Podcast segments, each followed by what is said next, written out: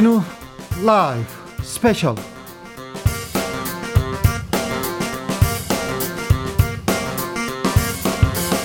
2021년 10월 2일 토요일입니다. 안녕하십니까. 주진우입니다. 토요일 이 시간은 일주일 동안 주진우 라이브에서 가장 중요했던 그리고 가장 재미있었던 부분만 모으고 모아서 다시 듣는 그런 시간입니다. 그리고 묻히면 안 되는 뉴스 있습니다. 중요한 뉴스 하나하나 짚어보는 그런 그런 시간 갖겠습니다. 토요일에 기자 반짝반짝 빛이 납니다. KBS 김비치라 기자 어서 오세요. 네, 안녕하세요. 정말 네. 이 완연한 가을 날씨에도 주진 라이브 스페셜을 들어주시는 분들을 네. 위해서 하이라이트만 뽑아서 네. 가지고 왔습니다. 이것만 들으려고 기다리는 사람들이 있어요. 그러니까요. 토요일 날이 네. 시간에 우리 엄마 감사드리죠. 네.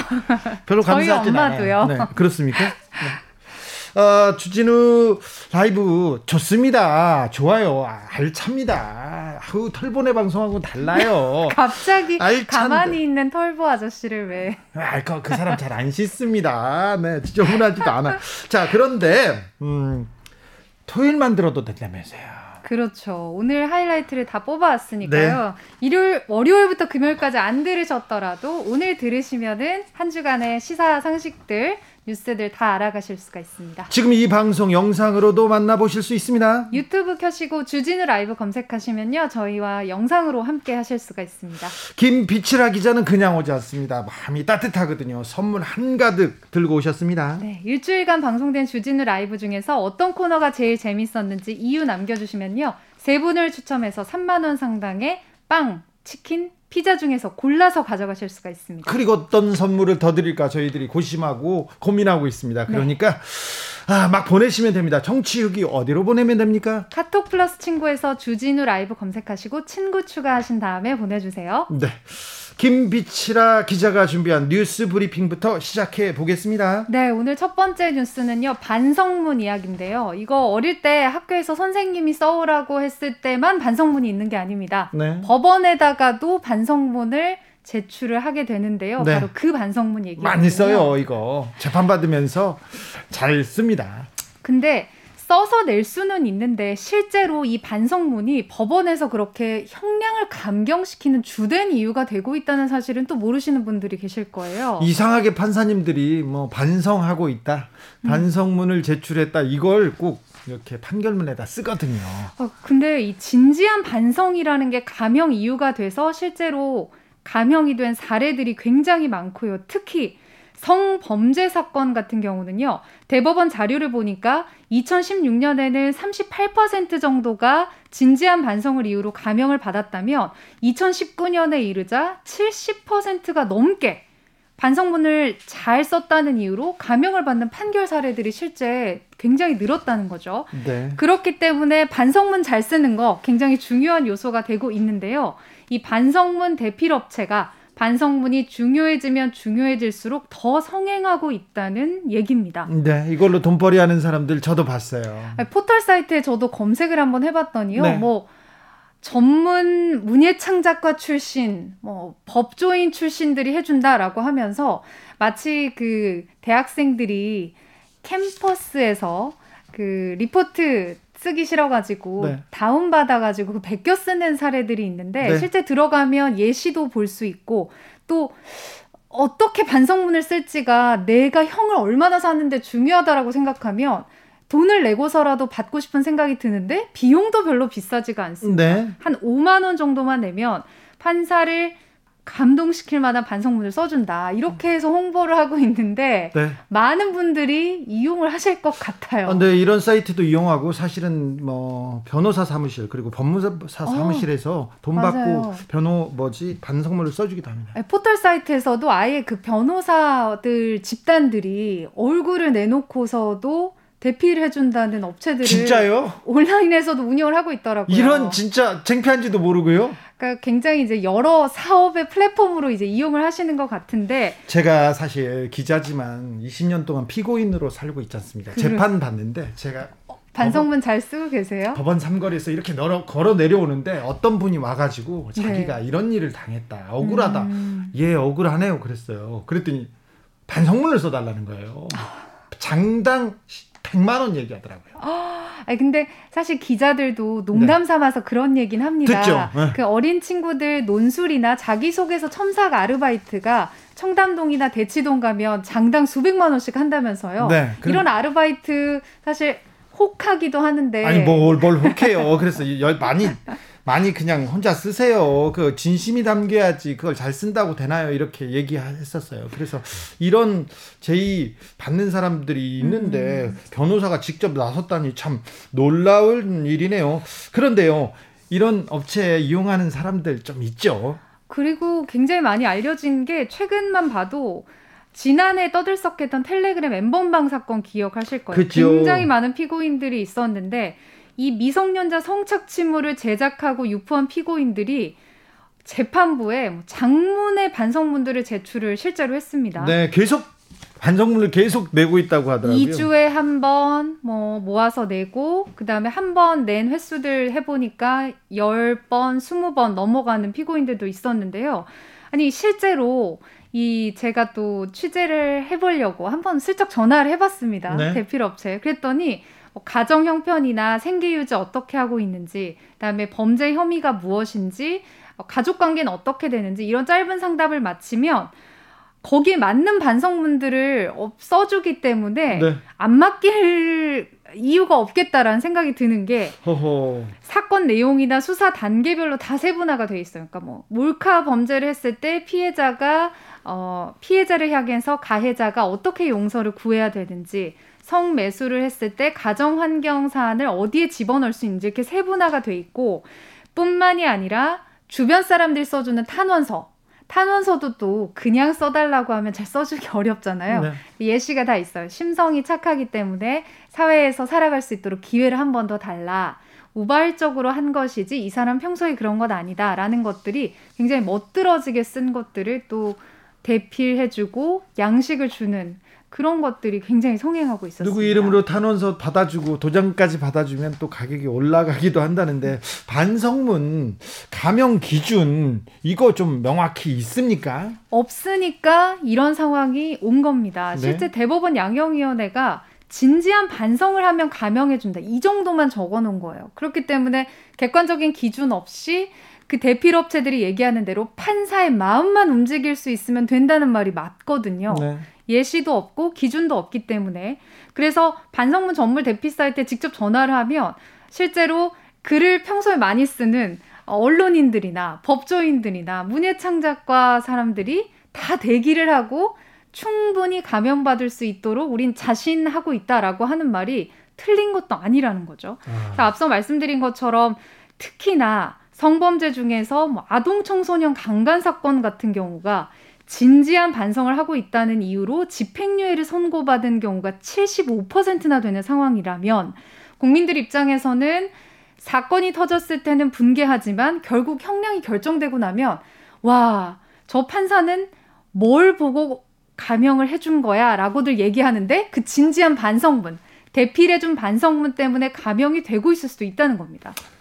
아, 진지한 반성. 아니, 판사 앞에서는 반성하죠. 잘못했다고 하지. 그러면 잘했습니다. 내가 그 재미로 했습니다. 또 할 겁니다. 이렇게 얘기하는 사람 없는데, 일단 기본적으로 반성이 처음인데, 이 진지한 반성 마저 남이 해줬다. 이거 돈 주고 샀다. 이거는 좀. 네.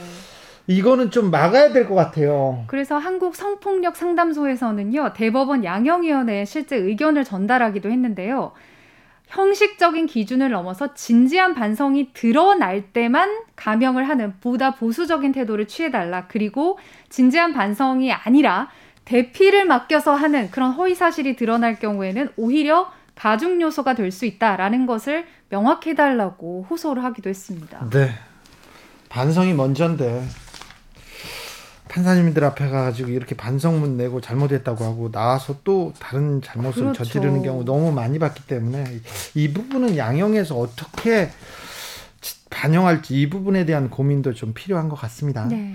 다음으로는 어떤 소식 만나볼까요? 네, 요즘 우리나라 드라마가 전 세계적인 인기를 구하고 있는데 뭐 오징어 게임 난리라면서요? 그러니까 그 네. 이정재 씨 나오는 그 어릴 때 했던 그 게임이 오늘 보니까 인도를 제외하고 전 세계 그 콘텐츠 플랫폼에서 1위를 하고 있대요. 네. 엄청난 전 세계에서 1위를 하고 있습니까? 네, 인도만 2위고요. 전 네. 세계에서 1위를 했는데 우리나라에서는 이건... 50억 게임 1위고요. 아, 그렇죠. 네. 50억 게임도 네. 놓쳐서는 안 되는 게임이죠. 네. 그런데 이렇게 콘텐츠 강국이라는 게 뭐 이번뿐만 아니라 기생충도 그렇고요. 네. 전 세계적으로 우리나라 영화, 드라마, 뭐 유튜브도 그렇고 굉장히 많은 콘텐츠들이 세계적으로 인정을 받고 있는 데 네. 이 콘텐츠를 제대로 사실 즐길 수 없는 사람들을 좀 생각을 해봐야 될 때입니다. 네. 바로 이걸 눈으로는 볼 수 없는 시각 장애인들 얘긴데요. 그래서 이 시각 장애인들을 위해서는 배리어 프리 영화, 배리어 프리 드라마라는 것들이 만들어지고 있습니다. 장벽이 없는 드라마, 장벽이 없는 영화를 만든다 이, 이 말이죠? 네. 시각 장애인들이 볼 수는 없지만 사실 볼 수는 없다면 배우들이 얘기하는 대사를 들으면서 이해를 하겠죠. 네. 근데 사실 정작 콘텐츠에서 굉장히 중요한 의미를 담고 있는 건 대사가 없을 때가 많잖아요. 울고 있다거나 싸우고 있다거나 표정 연기. 그렇죠. 그 표정 연기는 따로 해설이 없다면 볼 수가 없기 때문에 내레이터가 예를 들면 뭐 주진우 기자가 울고 있습니다. 주진우 기자가 손을 내밉니다. 뭐 이런 식으로 중간에 해설을 해줘야만 콘텐츠를 이해할 수 있는 건데 제가 실제 이 배리어 프리 제작물을 만드는 데를 취재를 가봤거든요. 쉬운 게 아니더라고요. 그러니까 영화를 다 만들고 드라마를 다 만든 다음에 그 사이사이의 지문을 전부 다 속도에 맞게 어떤 내레이터가 후작업을 다 해줘야 되는 상황인데 이게 한국 영화 외화할 거 없이 뭐 1, 2천만 원씩이 들기 때문에 사실 모든 콘텐츠에 이런 것들을 하는 작업들 거의 이루어지지 않고 있다고 봐야 예산 됩니다. 문제 때문에 영화사나 제작사들에서 잘 안 만들 것 같습니다. 네, 그래서 최근에는 최근 들어서 올 여름에만 뭐 배우 박정민 씨, 유나 씨, 김우빈 씨가 내레이터로 재능 기부를 했는데 네. 이렇게만 해줘도 셀럽들이 목소리만 기부를 해줘도 영화나 제작사들에서는 그나마 만들겠다라고 하는 수준인데 그러네요. 그렇게 해서 만들어져도 한 해 평균 100편도 안 되기 때문에 어떤 재미있는 콘텐츠가 있어도 시각장애인, 청각장애인들에게는 크게 선택권이 없는 거죠. 이렇게 만들어진 소수의 콘텐츠만 보기 때문에. 네. 그런데 통계청 조사만 봐도요. 지난해 전국 시각장애인 수가 25만, 청각장애인 수가 39만이고 등록되지 않은 수까지 하면 64만이 넘는데 우리나라 전체 인구의 1% 정도 되는 수치거든요. 그럼에도 불구하고 우리나라의 어떤 콘텐츠 관련 법안에도 이 배리어 프리 콘텐츠에 대한 어떤 의무 사항이 없는 상황이에요. 그렇기 때문에 이런 법안들이 좀 나와서 어느 정도 시각장애인들도 많은 분들이 보는 것처럼 콘텐츠를 좀 수준 높게 즐길 수 있는 상황이 돼야 될 것 같고 선진국들 보면 OTT 사업자가 의무적으로 10% 넘게 반드시 화면 해설을 넣어야 된다 이런 게 있고요. 또 KBS 같은 경우는 그나마 방송통신 발전 기금을 받아서 드라마의 화면 해설을 넣고 있는데 이것만으로는 시각장애인들이 많은 콘텐츠를 즐기기에는 아직까지는 벽이 높다 네. 이렇게 좀 보입니다. 장벽을 다 없앨 수는 없지만 조금 낮춰서 많은 사람들 그리고 또 특별히 장애가 있는 분들도 같이 이 콘텐츠를 즐길 수 있었으면 합니다. 네. 여러분께서는 지금 주진우 라이브 스페셜을 함께하고 계십니다. 주진우 라이브 스페셜 주진우 라이브 스페셜 본격적으로 하이라이트 장면 다시 듣기 시작해 보겠습니다. 오늘은 어떤 장면으로 시작할까요? 네, 이번 주에도 화천대유 대선 아주 뜨거웠죠. 네. 국민의힘 윤석열 후보가 정치권에서 역시 뜨겁게 달군 사건이 또 있었는데요. 네, 뉴스메이커입니다. 윤 후보 부친의 집을 화천대유 김만배 씨의 누나가 우연히 매입했다라는 사실이 확인이 됐는데요. 수요일 코너 이슈 티키타카에서 김병민 윤석열 캠프 대변인과 최진봉 교수와 함께 자세한 이야기를 다뤄봤죠. 네. 아, 이날 정말 김병민 대변인이 원래도 달변가이시지만 네. 정말 빠른 속도로 네. 그 집을 우연히 정말 우연히 구입했고 또 그 구입한 사실 자체를 윤석열 후보 같은 경우는 당시에 그 녹화를 하고 있었기 때문에 거의 뭐 알 수도 없는 상황이었다. 얘기하시는 모습과 최진봉 교수님이 거기에 대해서 허허허허 웃으시면서 네. 김병빈 대변인이 말이 점점 빨라지는 모습을 봐서 두 네. 분의 티키타카 즐겁게 봤습니다. 김만배 기자와 윤석열 후보 서로 아는 사이입니다. 네. 오랫동안 아는 사이예요. 김만배 기자가 윤석열 후보를 형이라고 부르고 윤석열 후보도 김만배 기자를 알아요. 존재도 아는데 아는데 이게 형이라고 부르는 사람이 우연히 그분의 부친의 아, 집을 매입할 확률. 그러니까요. 물론 김만배 씨의 누나입니다만 김만배 씨의 누나가 아는 형의 아버지 집을 살 확률 굉장히 낮은데 이 문제는 계속해서 화천대유 사건이 굴러가면서 왜 윤석열 이름이 여기서 나와 이 얘기가 계속 될 것 같습니다. 그렇습니다. 지난주에는 50억 원, 이번 이번 주에는 윤석열 부친의 집 얘기가 계속 나오는데 어, 화천대유 문제 그리고 대장동 문제는 식을 줄을 모릅니다. 국감에서도 이 네. 문제로 계속 부닥치고 있습니다. 네, 실제 어, 올해 국감을 제가 이제 국감 시즌이 되면 국회 보좌관들도 각각 속한 상임위에서 어떤 것들 준비했다라고 하면서 이제 기자들도 네. 어떤 게 핫한 아이템인지를 좀 찾아 헤매는 경우가 많은데 바빠지죠. 사실 대선 앞두고 굉장히 그쪽으로 많은 인원들이 가 있기 때문에 여러 상임위에서 이번에 또 핫 이슈는 뭐 다 별로 없을 것이다. 이렇게 한 3, 4주 전만 해도 예측을 했었는데 네. 역시 아니었습니다. 네. 모든 국감 현장에서 이제 화천대유 얘기가 나올 것이고 네. 또 특검 얘기도 나오면서 국회가 정말 시끌벅적해지고 있더라고요. 대장동 문제 그리고 고발 사주 의혹 문제도 이 국감을 뜨겁게 달구면서 다음 주는 또 이 이슈로 계속 가게 될 겁니다. 그런데 아무튼 어, 곽상도 의원 아들 문제하고 윤석열 후보 부친이 집을 팔았던 문제 이 문제가 처음에는 가장 중요한 이슈가 될 거기 때문에 아, 방송 들으면 돼요. 네. 네. 근데 실제 특검을 하면 어떤 식으로 방향이 좀 갈 거라고 예측을 좀 하세요. 궁금하더라고요. 특검이 가기 전에 불, 보통 특별조사본부나 아니면 검찰에서 대규모 수사팀을 꾸려서 조사를 합니다. 조사를 해서 자료를 차곡차곡 쌓아놓고 미진하다고 보면 특검으로 넘어가는데 특검이 발진 이렇게 하면 특검 특검 발진까지 시간이 많이 걸려요. 그렇죠. 많이 걸려요. 그래서 어, 특검으로 가는 게 이게 뭐 효과적이다는 고 주장하는 사람들이 있고 아니라는 사람들이 이,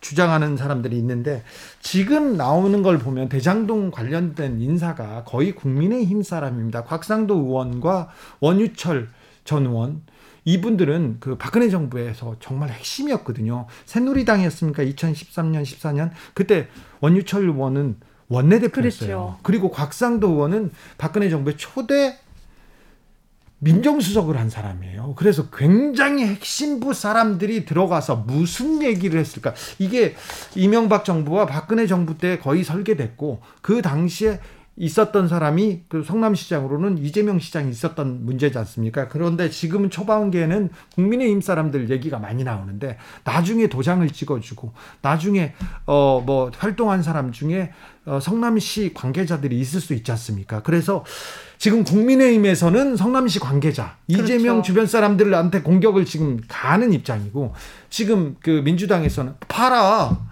대장동 의혹에서 국민의힘만 계속 나오지 않았느냐. 곽상도 원유철 나오고 다 검사들도 니네 쪽 사람 아니냐. 그런데 윤석열까지 나왔지 않느냐. 이 얘기를 하는데 서로 서로 서로 서로 그 자기네 화력을 화력을 상대 진영에서 폭탄을 터뜨리려고 지금 노력하는 것 같습니다. 네, 말씀하신 것처럼 대선이 얼마 남지 않은 상황에서 특검 얘기만 계속 주장하는 쪽이 과연 어, 어디까지 이것만 주장을 할 수 있을까? 국민들의 궁금증을 특검을 기다리기에는 궁금증이 점점 증폭되고 있기 때문에 그동안의 특검이 음, 성과를 거둔 특검도 있지만 거의 모든 특검이 특검을 특검하라 이렇게 맞습니다. 특검 끝날 때마다 맞습니다. 얘기했어요. 그리고 특검이 어떤 그 시각으로 이 사건을 수사하느냐에 따라서 굉장히 다른 결론이 나올 것 같아서 지금 정치권에서 굉장히 조심스럽게 쳐다보고 있는 어, 좀 관점이 있기도 합니다. 그렇습니다. 한주 한주 지날수록 새로운 것들이 나오기 때문에 주진우 라이브 들으시면서 계속 팔로우를 하셔야 됩니다.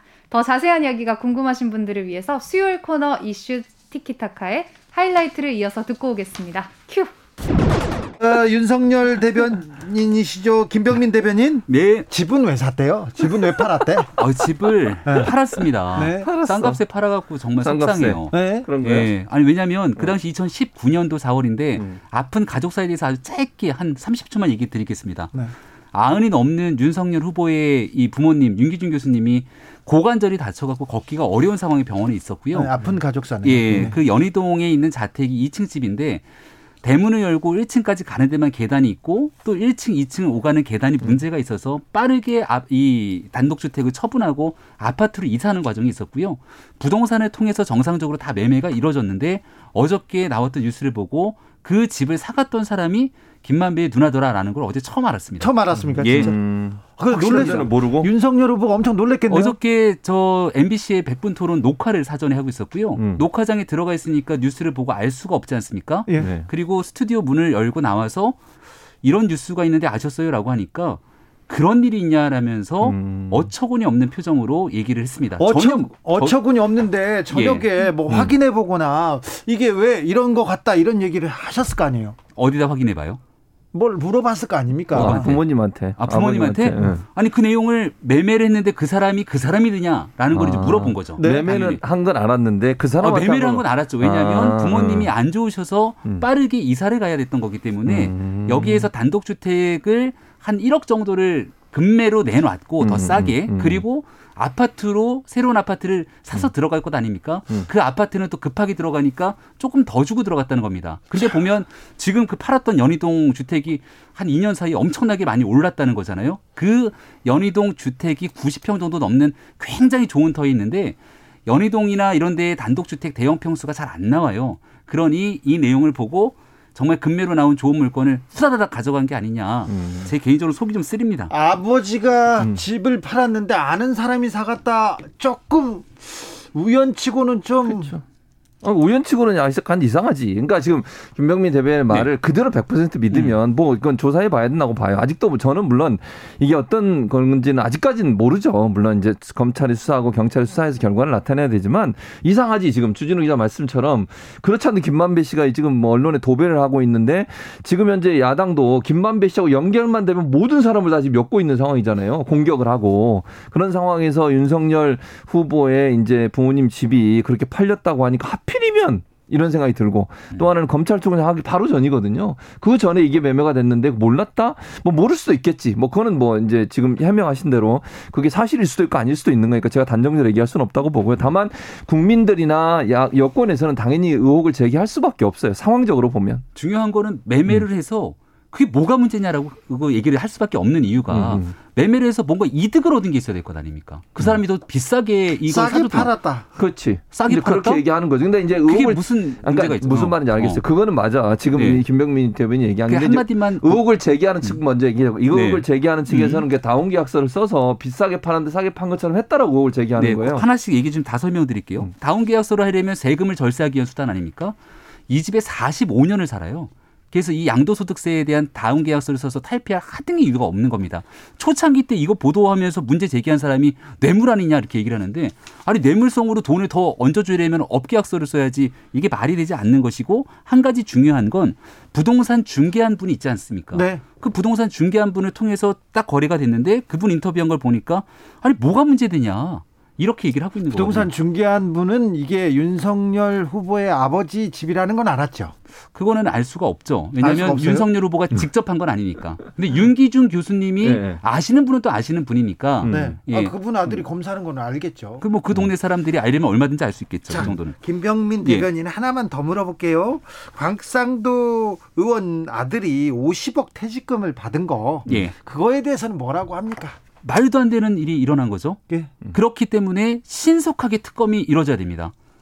아니 이거 산업재해에 운운하고 있는 상황인데 여기에 대해서 대한민국에 있는 재해로 고통받은 수많은 노동자들을 그렇죠. 예, 음. 비하한 발언일 수도 있는 건데요. 네. 여기에 대한 해명도 적절치 않고 문제가 심각하기 때문에 또 하나만 더 물어볼게요. 네. 강찬우 수원지검장이 음. 예. 화천대유 관련해서 수사를 막 하다가 음. 화천대유 쪽에 어. 고문 변호사로 가는 거에 대해서는 뭐라고 합니까 윤석열 후보는? 윤석열 후보가 그 내용을 꼭 집어서 얘기하지는 않지만 음. 지금 권순일 대법관 문제부터 시작돼서 이 화천대유를 둘러싸 있는 굉장히 기이한 일들이 막 벌어지고 있는 것 네. 아닙니까? 검찰 어느 출신들이. 누구도 이 내용에서 성역으로 보호돼서는 안 된다. 성역 없는 수사가 신속하게 이루어져야 되고 윤석열 후보가 계속 얘기하고 있는 건 증거 인멸의 걱정이거든요. 알겠어요. 성역. 예. 윤성 열. 성열. 예. 성열. 예. 네. 자, 아, 그러니까. 그래서 특검이 필요하다는 거죠. 그러니까 네. 중요한 거는 곽상도원 아들이 50억 받은 거 이건 분명히 잘못됐다고 생각하시죠. 그럼요. 아 그러니까 그건 동의를 해야 돼. 그건 네. 동의 안 하면 정말 문제라고 보고요. 네.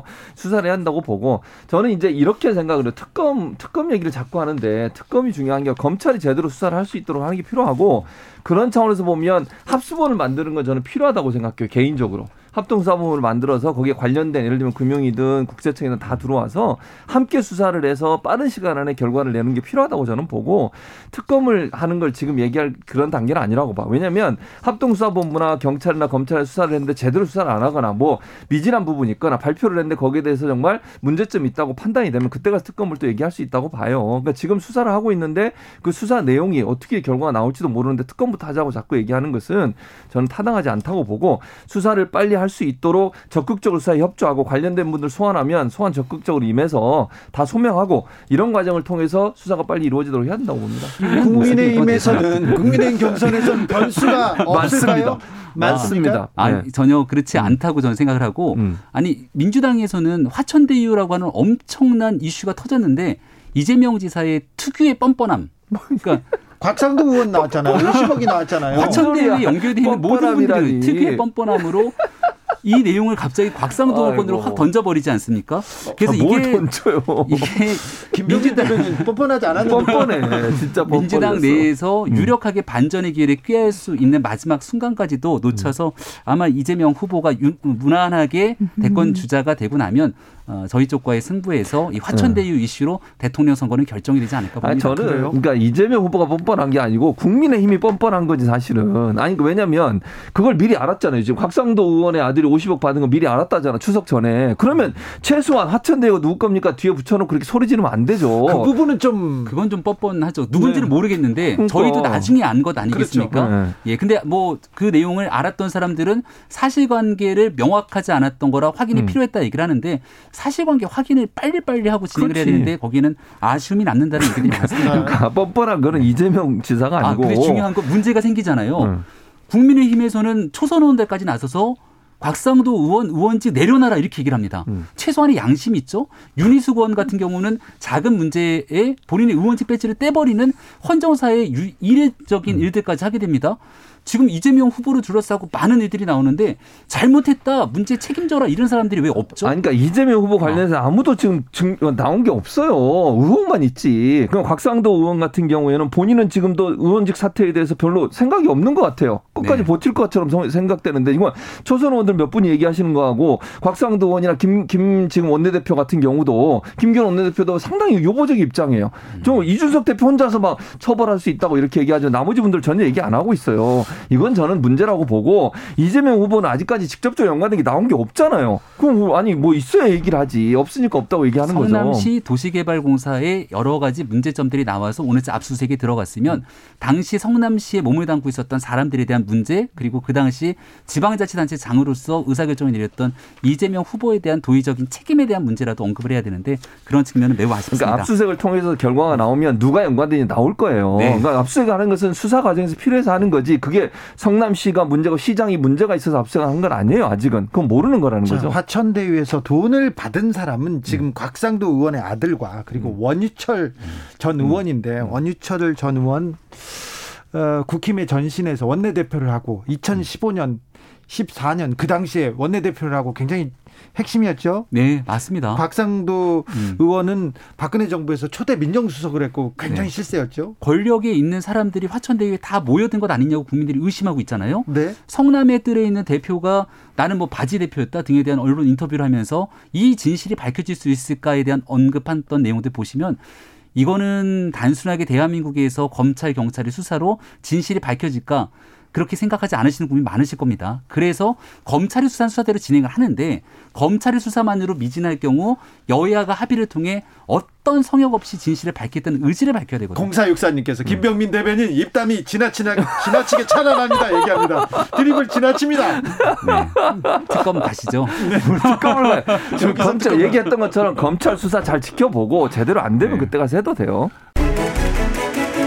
주진우 라이브 성공회대 신문방송학과 최진봉 교수 그리고 김병민 국민의힘 윤석열 캠프 대변인과 함께한 수요일 코너 하이라이트 부분 다시 듣고 오셨습니다. 김빛이라 기자 이 방송 풀 버전이 더 재밌을 거예요. 네 유튜브 팟캐스트에서 주진우 라이브 검색하시고요. 9월 29일 수요일 1부와 2부를 찾으시면 클립이 따로 준비가 네, 되어 있습니다. 김병민의 환상 드리블 그리고 그걸 제지하는 최진봉 교수 아 재밌습니다. 네. 아, 이슈 티키타카 재밌습니다.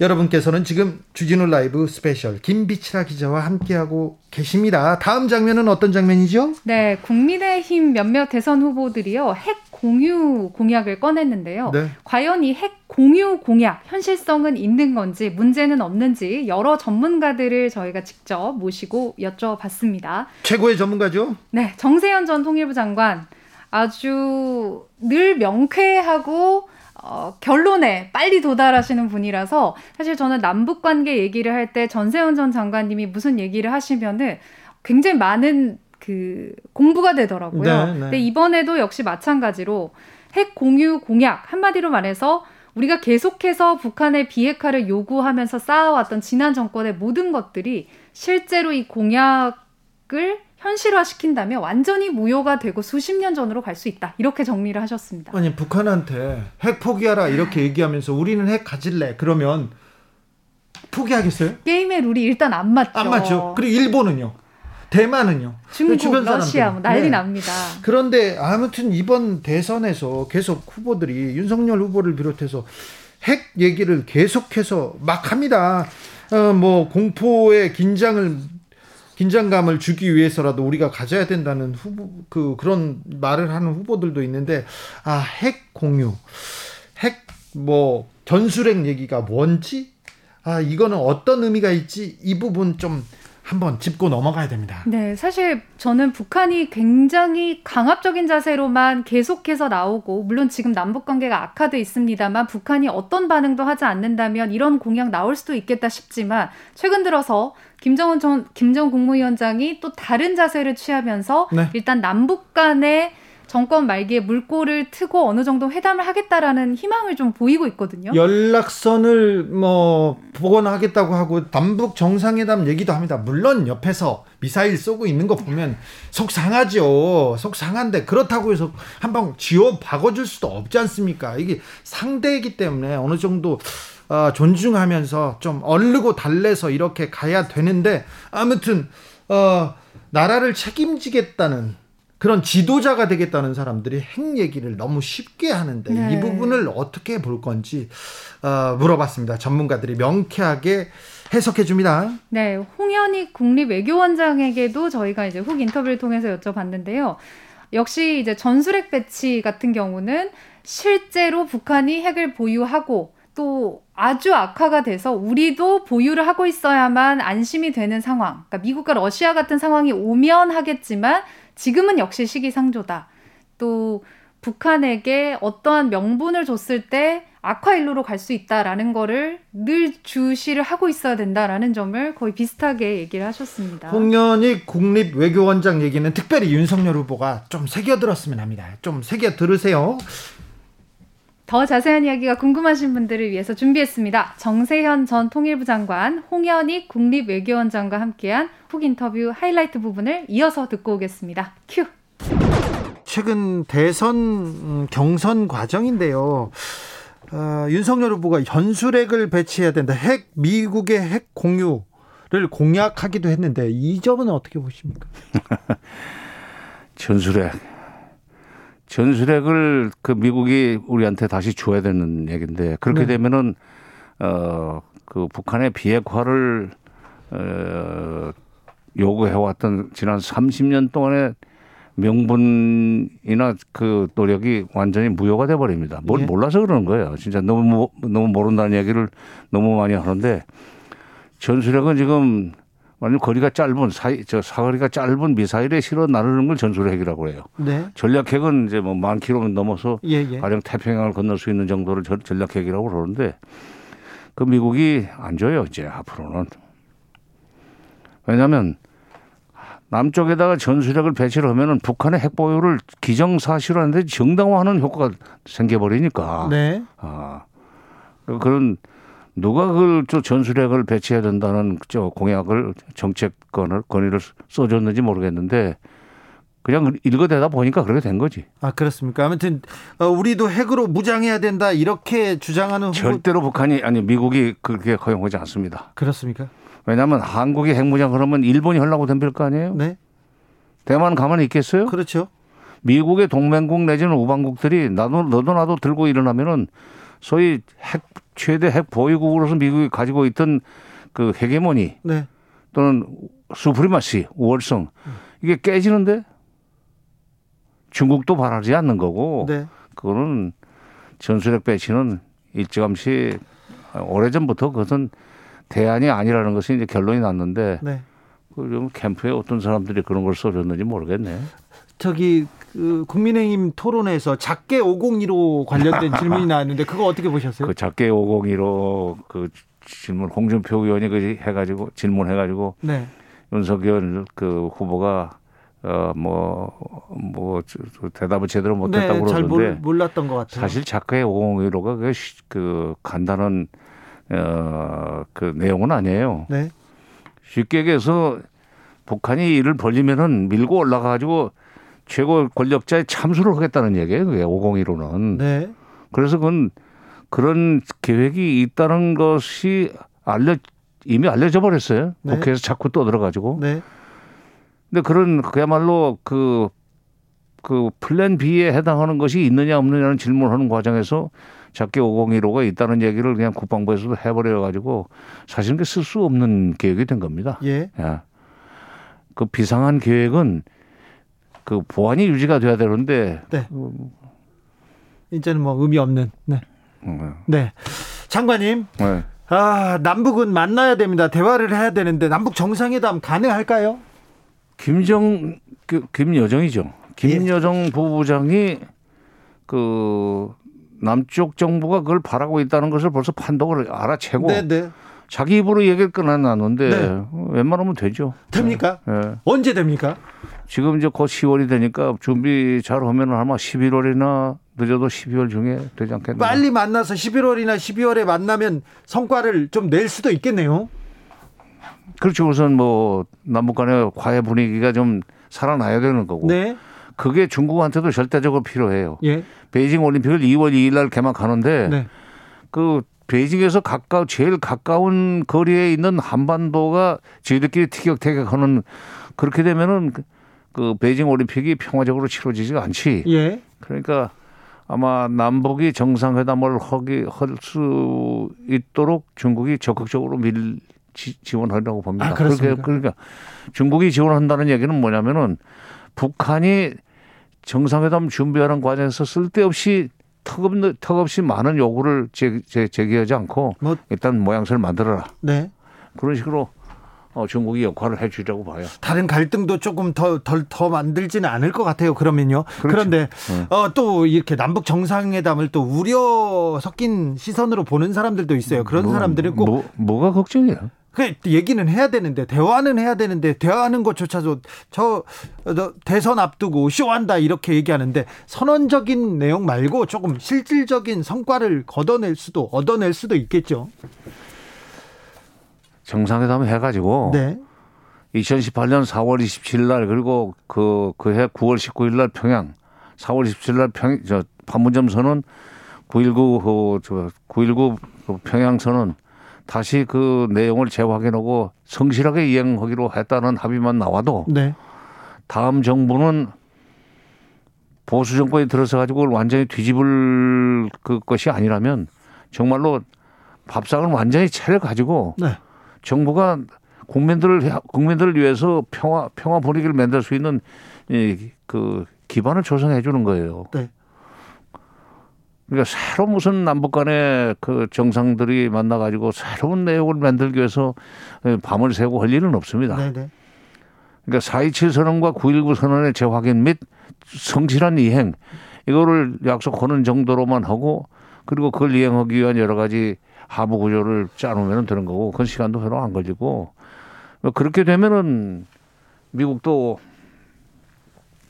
이제 남북 관계를 어, 적극적으로 밀어주면서 내 생각에는 우리가 서둘러서 미국을 설득해 가지고 뭐 그 북한한테 좀 백신 좀 주라고. 네. 어? 왜냐면 이 거의 2,500만인데 네. 2,500만 인구 중에 지금 18세 이상만 계산하면은 그게 뭐 얼마가 될지 정확하게 숫자를 모르지만 아마 한 1,600, 700만이라고 봅시다. 네. 3천만 도스 정도 주겠다. 그다음에 1차적으로 뭐 300만 원 주겠다. 4, 400만 원, 400만 도스를 주겠다는 식으로 하면은 그동안에 북한이 미국과 만나는데 적대시 정책을 철회해야만 된다는 것을 아주 고집스럽게 에, 그 주장해 왔었는데 그 적대시 정책 철회 요구는 슬그머니 사라지고 네. 미국과 바로 만나서 핵 문제 협상을 시작할 수 있는 마중물이 될 겁니다. 네. 11월이나 12월에 만나면 또 2월에 또 베이징에서 또 만날 수 있고요. 아, 대화를 하면 참 정말 좋겠습니다. 1009님께서 그놈의 북한이랑 대화 그만해도 되지 않겠나요? 이렇게 얘기합니다. 마지막으로 우리가 북한이랑 대화를 해야 하는 이유는 뭔가요? 대화를 하면 그나마 그 소위 군사적 긴장이 완화됩니다. 네. 군사적 긴장이 고조되면은 그 남북 관계가 끊어져 있을 때는 남북 대화가 중단되거나 경색돼 있을 때는 북한이 사소한 군사 행동으로도 우리 국민들은 불안해해요. 그렇죠. 또 우리도 거기에 대응해야 되니까 가령 뭐 SLBM 발사 실험도 하고 또 무슨 뭐 미국에서 무기도 도입하고 이러다 보면 그야말로 에스컬레이트 돼 가지고 어 그러면 이게 군사 군비 경쟁의 굴레 속에 그 본의 아니게 빠져버리면은 예산 낭비도 많고 네. 근데 이제 남북 대화가 되면은 북한도 굉장히 조심을 해요. 네. 군사적 긴장을 일으키지 않습니다. 네. 그러면 그 평화로운 분위기는 5천만 국민의 것이단 말이야. 그렇죠. 예. 네. 그러니까 북한이 얄미워도 네. 얄미워도 북한을 따독거려 가면서 그 군사 행동을 하지 않도록 끌고 가야 될 책임이 분당국인 대한민국 대통령의 가장 큰일 이에요. 네. 한국 1인당 방위비 부담금이 130만 원이 넘는데 이건 일본의 3배가 넘고요. 아, 미국 미국 이, 그 다음에는 우리나라가 거의 국방비 비중이 크지 않습니까? 바로 그러니까 바로 그 이유 때문에도 그러니까 북, 남북 관계가 좋아지면은 네. 좋아지면은 그 서로 그 국방 국방력 강화에 신경 안 써도 됩니다. 네. 옛날 얘기지만은 94년 어, 김영삼 대통령과 김일성 주석이 정상회담을 하려고 할 때도 그때 우리가 우리의 경제력을 이용해서 북한을 우리 편으로 만들면 군사적 긴장은 현저하게 완화될 겁니다. 그랬더니 김명삼 대통령이 그랬어요. 나는 그때 이제 통일 비서관이었기 때문에 그 비화를 네. 얘기하는 건데 그래 돈 주면 안 되겠나? 경제 협력과 군사적 긴장 완화를 이렇게 그 완전히 그 하나의 그, 그 구조 속에 엮어버리는 거예요. 네. 그랬을 경우에 우리 국민들이 이제 그 국방 아니 우리 이제 국가 예산에서 국방비는 현저하게 줄어들 수 있고 그 돈을 복지에 돌려 쓰고 교육에 투자할 수 있게 된단 말이에요. 네.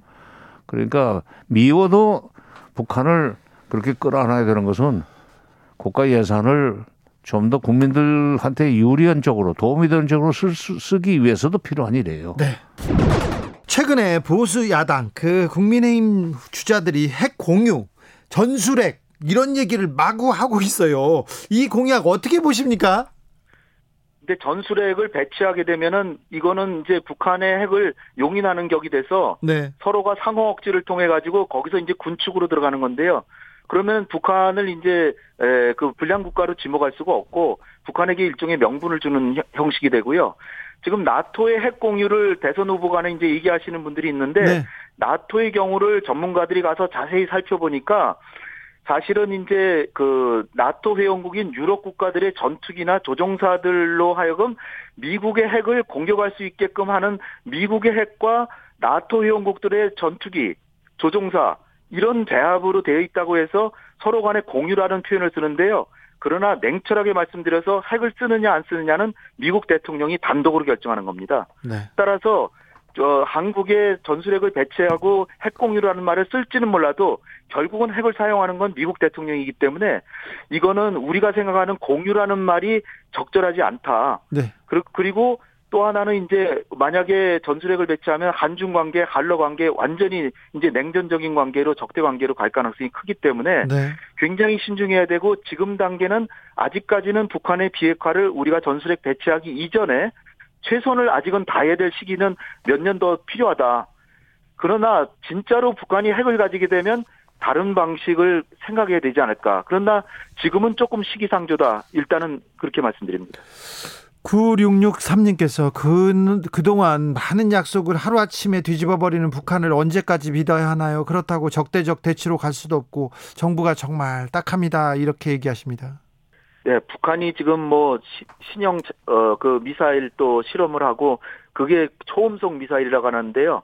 급초음속은 아직 아니지만 마하 3입니다. 소리 속도의 3배라서 마하 5까지 개발이 되면 아마 머지않아 개발이 되겠죠. 되면은 평양에서 미사일 발사하면 서울에 1분이면 도착한다 그래요.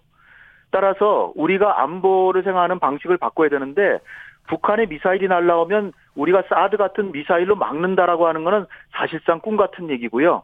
그것도 뭐 일부 효용은 있지만 상당히 상당히 부족하고요. 우리가 결국 북한을 억제할 수 있는 거는 최근에 나타 최근에 발표됐듯이 우리가 몇 톤짜리 핵 핵탄두는 아니지만 재래식 탄두를 개발해서 사실상 대량 살상 무기에 그 어, 버금가는 무기들을 개발해서 북한이 우리를 공격하면 우리도 북한을 완전히 박살낼 수 있다는 이런 공격형 무기로 보복 억지를 하는 것이 전 현명하다고 보기 때문에 예를 들어서 러시아도 지금 장거리 미사일 시도 때도 없이 발사하고 시험하거든요.